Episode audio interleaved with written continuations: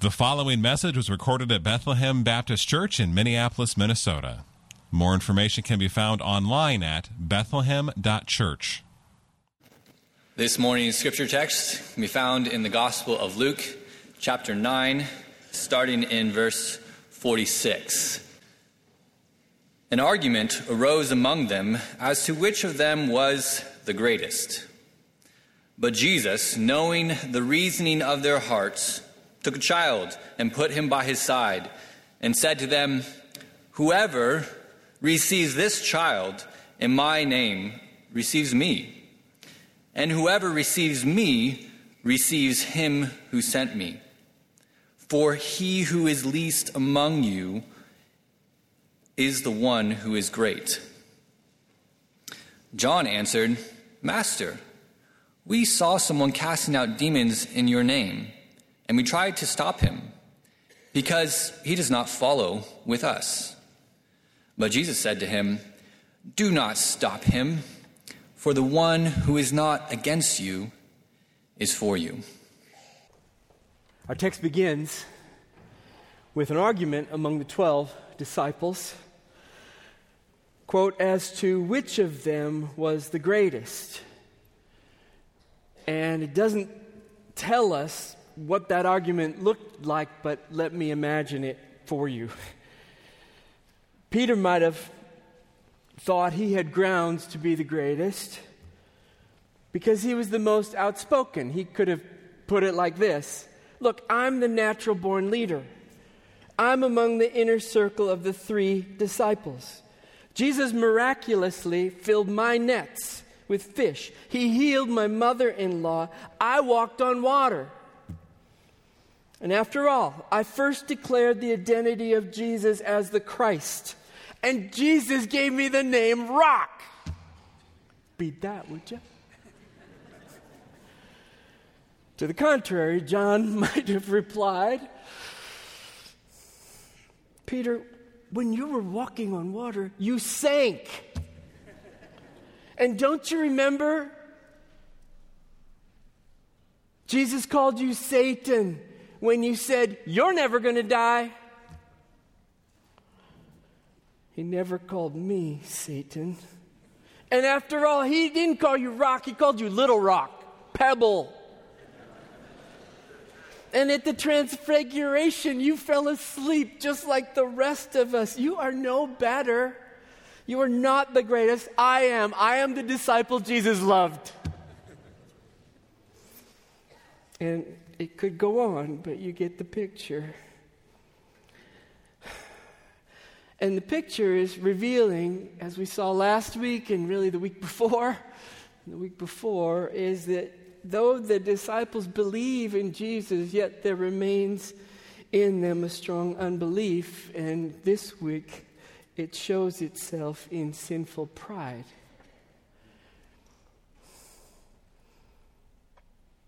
And along with pride, self exaltation and alienation with God and one another.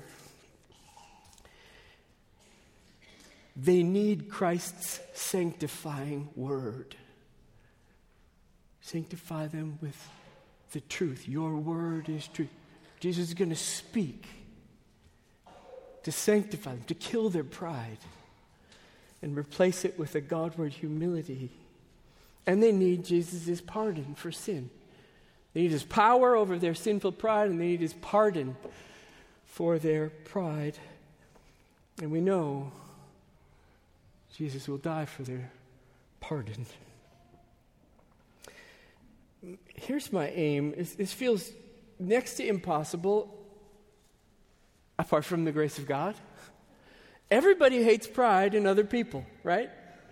And no one apart from grace realizes how prideful we are. And even as Christians, indwelling sin of pride remains in us, just like with the disciples. So, my aim is that Jesus would do this inner working heart surgery to expose our prideful nature in our thoughts, in our attitudes, And in humble repentance and faith, grant that we would follow Jesus as he here describes in the way of the cross self denial, humility, into suffering, into serving, all the way to glory. Father in heaven, your word is crystal clear. You are opposed to the proud, but give grace to the humble. Pride is the center of Adam's sin in trying to be like God. Pride is the reason Satan fell from among the holy angels. Pride is the heart of our rebellion. It's the center of the alienation. It's the reason why Cain killed Abel. So help us. Do your heart work by the teaching of Jesus. Kill our pride and replace it with a humble faith in Jesus and a heart to follow him as the greatest in the kingdom. I pray in Jesus' name. Amen. So Jesus here now confronts the disciples' prideful thoughts as they're revealed and exposed in these two accounts. What's revealed is their, is their prideful quest, two points, this is my outline, to be greater than others in position and number two, greater than others in authority. So let's look at it. Jesus confronts the disciples' pride in their quest to be, point number one, greater than others in position. So now, the disciples are debating over which of them is the greatest, and Jesus, it says in the text that Jesus knew the reasoning, see it there in verse 47, the reasoning in their hearts. Jesus knew their re- the reasoning that's going on in their hearts. He knew it from which the quarrel arose. And the text doesn't explicitly say what that reasoning was, but we can infer their reasoning from the response that Jesus gave. First, notice how Jesus changes the issue from who is the greatest to who is great. Feel the difference? He changes the issue from who is the greater, which is what they're arguing about, to who is the great. You see it there? He says, um, Whoever receives this child in my name receives me, and whoever receives me receives him who sent me. For he who is least among you all is the one who is great. He does away with this comparative who's the greatest and he calls him to be great. So Jesus does away with their comparative reasoning, the reasoning of pride. I'm greater than you, and replaces it with who is great. The, who is great. It's the verb to be, to be great. C.S. Lewis helps in uh, Mere Christianity, he talks about the comparative nature of pride as competitive, like this. I'm going to read a quote. Lewis says, Pride is essentially competitive. It is competitive by its very nature. Pride gets no pleasure out of having something, only out of having more of it than the next man. We say people are proud of being rich or clever or good looking, but they are not. They're proud of being richer or cleverer or better looking than others. It is the comparison that makes you proud, the pleasure of being above the rest. What are they arguing over? Who is the greatest? I'm greater than. It's pride. And Jesus turns this prideful reasoning on its head. It's the second way we can see how Jesus is understanding their reasoning. by means of a child. he, he takes the child to his side. The Gospel of Mark says he picked up the child and put him on his lap. He received him into his arms. And then Jesus said in verse 48 to the disciples, Whoever receives this child in my name receives me. And whoever receives me receives him who sent me. now, d- don't confuse this now with, with the other teaching about a child from Jesus, about receiving the kingdom like a child. This isn't about the child, this is about how the disciples respond to the child. It's how you and I would treat a child in our midst. Now, right here, I got to thinking, and, and I don't think, I don't think Jesus is thinking about this child being yours. He's thinking about a child. But let me draw from my experience of having four kids and seven grandchildren.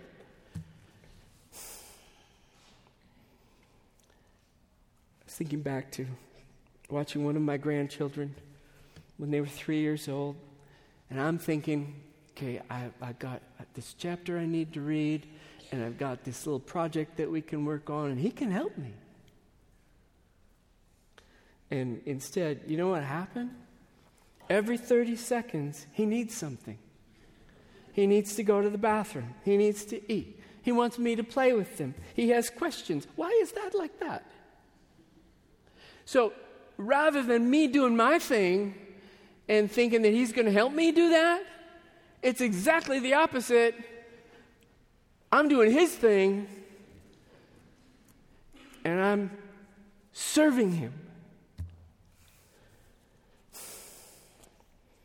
That's what Jesus is talking about.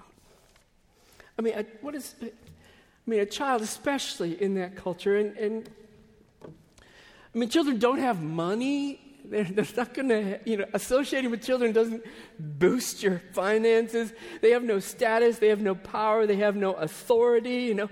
Uh, the mark of greatness, think, imagine you're, you're in the, you know, Super Bowl winning locker room and you're going to just talk to the greatest person. You're going to just kind of associate with yourself with the MVP and stuff. And Jesus says, well, I'll tell you who the great one is, is the person that's talking to that little child over in the corner. It's so countercultural. I mean, what does it mean to receive a child in my name? I mean, it, it does not mean that the child is a fellow Christian, like a brother and sister in Christ. It means that you're receiving this child in Jesus' name, for the name, for the fame, for the reputation, for the glory of Jesus. Because they're followers of Jesus, they welcome children into their laps. They are to welcome children into their laps in order to display and show what Jesus is like. Welcome them in my name, for my fame, for my glory. Man, and Jesus ups the ante, raises the stakes by this step parallelism.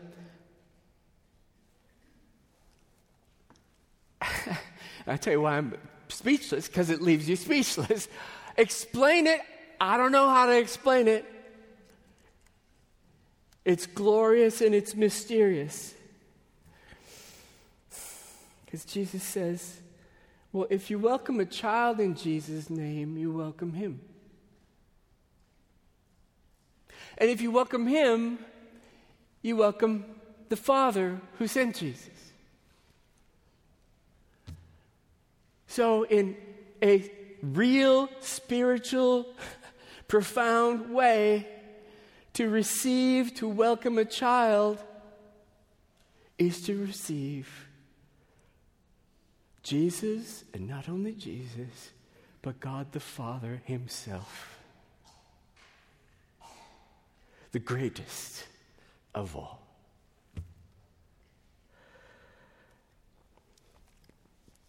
That's why Jesus said, this is the rest of verse 48 For he who is least among you all, meaning the one who identifies with the child, is the one who is great.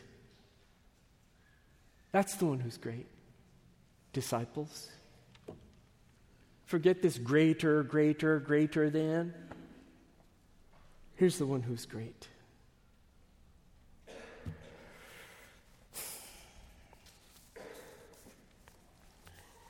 The one who is great is the one who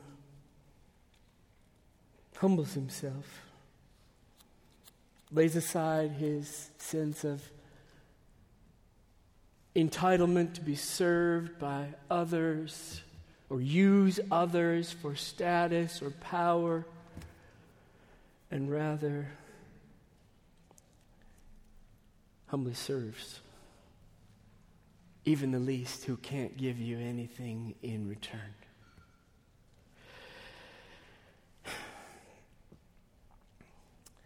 Mark 9:36 puts a sharp point on it.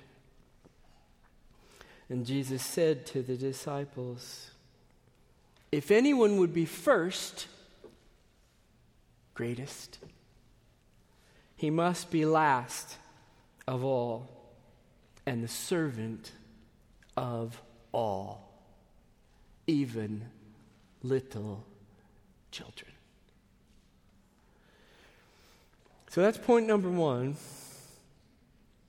Point number two Jesus confronts the disciples' pride in their quest to be greater than others in authority. I see these as connected. They're side by side on purpose.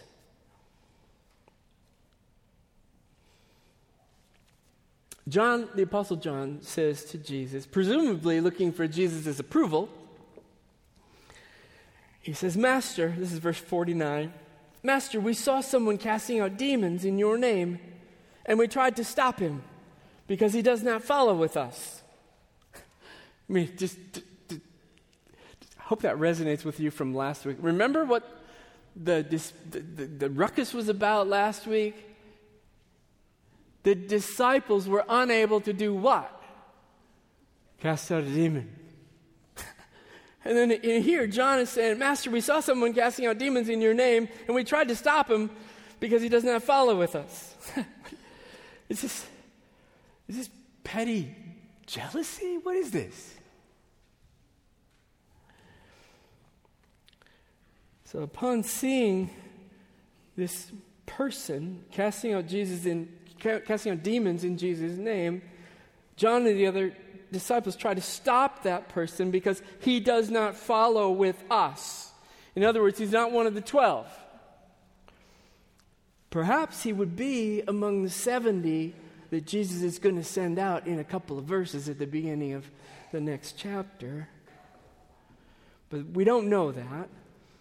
But we do know that Jesus communicates no sense that this other person ministering in his name was a false disciple. There's no sense that that. There's no sense that he's a charlatan perverting Jesus' name.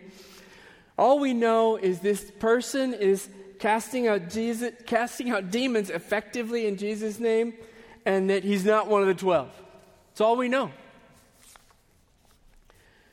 Nevertheless, John and the other disciples took upon themselves the authority and responsibility to forbid that from happening. And Jesus rebuked John for that. Verse 50 Do not stop him, for the one who is not against you is for you. Now I'm seeing here the desire to control the ministry of this other person as another expression of the disciples' pride. Think about it. the objection that John has isn't that the truth is not being proclaimed. It's not falsehood that John is against. It's not that the healing work is a fake. It's not that a false gospel is being proclaimed. No, John's objection is that the teacher doesn't come from our inner circle, so he ought to be stopped.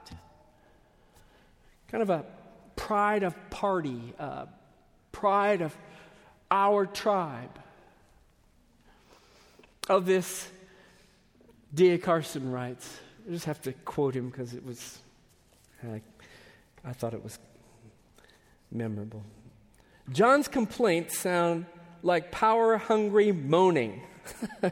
power hungry moaning. More concerned that those who preach in him belong to the right party than that the mission itself be advanced.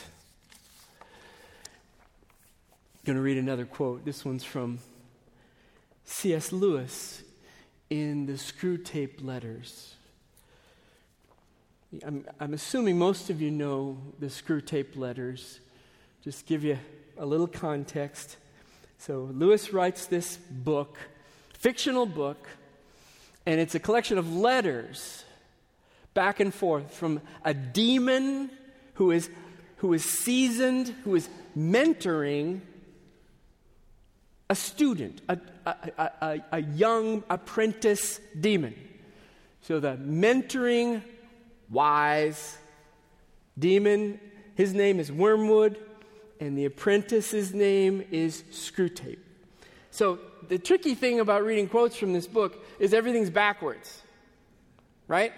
So when, so when Wormwood talks about the enemy, he's talking about God. He's going to talk about what the enemy wants to do. He's talking about what God wants to do in his people. So climb into this with me. So Wormwood writes to Screwtape about the intentions of God in killing this kind of party pride and replacing it with godly humility. Or excuse me, Wormwood writes The enemy, that is God, the enemy wants to bring the man to a state of mind in which he could design the best cathedral in the world and know it to be the best and rejoice in, in the fact that without being any more or less or otherwise glad as having done it than he would be if it had been done by another. Get it? The enemy wants him, in the end, to be so free from any bias in his own favor that he can rejoice in his own talents as frankly and gratefully as in his neighbor's talents. Get it? God wants us to be of a humble state of mind such that we could design the best cathedral in the world and know that it is. And be glad that we did it without being all that concerned that it was us who did it. In fact, we would be just as glad if it the cathedral had been built excellently by someone else.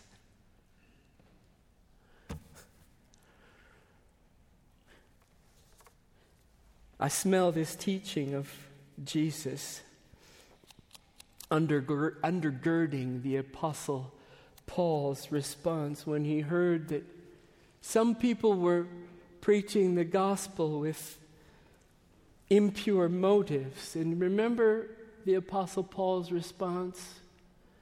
He writes in Philippians 1:18, "Well, whether in pretense or in truth, Christ is proclaimed, and in that I rejoice." So those are the two points. I have a shifting to the conclusion. It's a it's a funky conclusion. Uh, it's got three parts to it. First point the disciples didn't get it. They didn't get it. This is a hard teaching for the disciples, and it's a hard teaching for us to hear. I mean, later on, the mother of James and John even got involved. It's Matthew 20 20. When she asked Jesus to reserve the chief seats in the kingdom, the seat at his right and that is left for her sons. Reminds me, we used to we used to mock, tease our uh, son Andrew at the dinner table. He played baseball at uh, one of the colleges, and and uh, so you know the brothers, the, the, the family dynamic would be teasing him like, he, "Oh, you didn't play last Friday." You know, maybe maybe we should have mom call and tell your coach, "Hey, put Andrew in." He's a great pitcher. He's the greatest pitcher you got. What are you not pitching him for? Matthew 20, 20. John and James' mom does that with Jesus. She calls it the coach. Comes up again in Luke 22 in the final hours of the crucifixion. The disciples are talking about who's the greatest again. You can infer Jesus is on the same topic in John 13 when he takes up a towel and puts it around his waist. And he washes the feet of his disciples. Says, I'm doing this, you do this to one another. The disciples did not comprehend Jesus' call to exchange the question, Who is the greatest? To actually being great, being like Jesus. It's, this is a hard lesson for us to hear. I mean, clearly, it goes against our fallen nature. I mean, it goes against all the winds of our culture. I mean, almost literally everyone, apart from the gospel, upholds pride as a great value. I mean, it's all over. I mean, 50 years of teaching and counseling on self esteem only made it worse. I mean, you see it in sports, it's, it's just everywhere. I mean, in, in the, the uh, I had a whole collection of, uh, you know, the, uh, the, the man of the year, the person of the year, the most influential, the most innovative, the most beautiful, the most, most, most, most, most, most, I mean, part of our culture. You know, do not think you are unaffected by pride. It's part of the depravity that we carry in us, part of our fallen nature that led to the, the fall of Adam. Two practical applications is the second part of my conclusion. Number one, confess that you're proud. We've been born with a, with a sinful pride in our nature. Confess it, admit it. And that pride taints our desires, our actions, our thoughts. With certainty, I can say, I'm not sure who to start with. I am proud, and you are too. I could change it. You are proud, and I am too. God wants us to put that sinful pride to death. In Mere Christianity, C.S. Lewis has a, a chapter on pride, really good chapter on pride. And he closes the chapter with these words If anyone would like to acquire humility, I can, I think, tell him the first step. The first step is to realize that one is proud and a bigger step, too. At least nothing whatever can be done before it. If you think you are not conceited, it means you are very conceited indeed. That's how he ends the chapter. Point one application confess that you're proud. Repent and receive Christ's forgiveness. Point number two Follow Jesus. Follow Jesus. Turn from your pride and in faith, repent of it, receive his forgiveness, and follow Jesus on the path of humility, self denial, and serving others, especially those who cannot repay you, like children. It's the opposite of the path of pride. That's a path of self exaltation and selfishness. Jesus is explaining another aspect of what it means when he said, If anyone would come after me, let him deny himself and take up his cross and follow me. Deny your pride, humble yourself, and follow me. This is the reasoning of the kingdom of Christ. Mark 10, 43. Here Jesus says it this way and very clearly Whoever would be great among you must be your servant, and whoever would be first among you must be slave of all. For even the Son of Man did not come to be served, but to serve, and to give his life as a ransom for many. Two practical application points confess that you're proud, receive God's forgiveness, and follow Jesus on the path of the cross. Here's the third point of the conclusion, which is why this was funky. Um, it actually reminds me of the, I don't know if you ever saw those old Apple presentations when they're rolling out new products. At the very end, Steve Jobs would say, and there's one more thing. I said, there's one more thing here.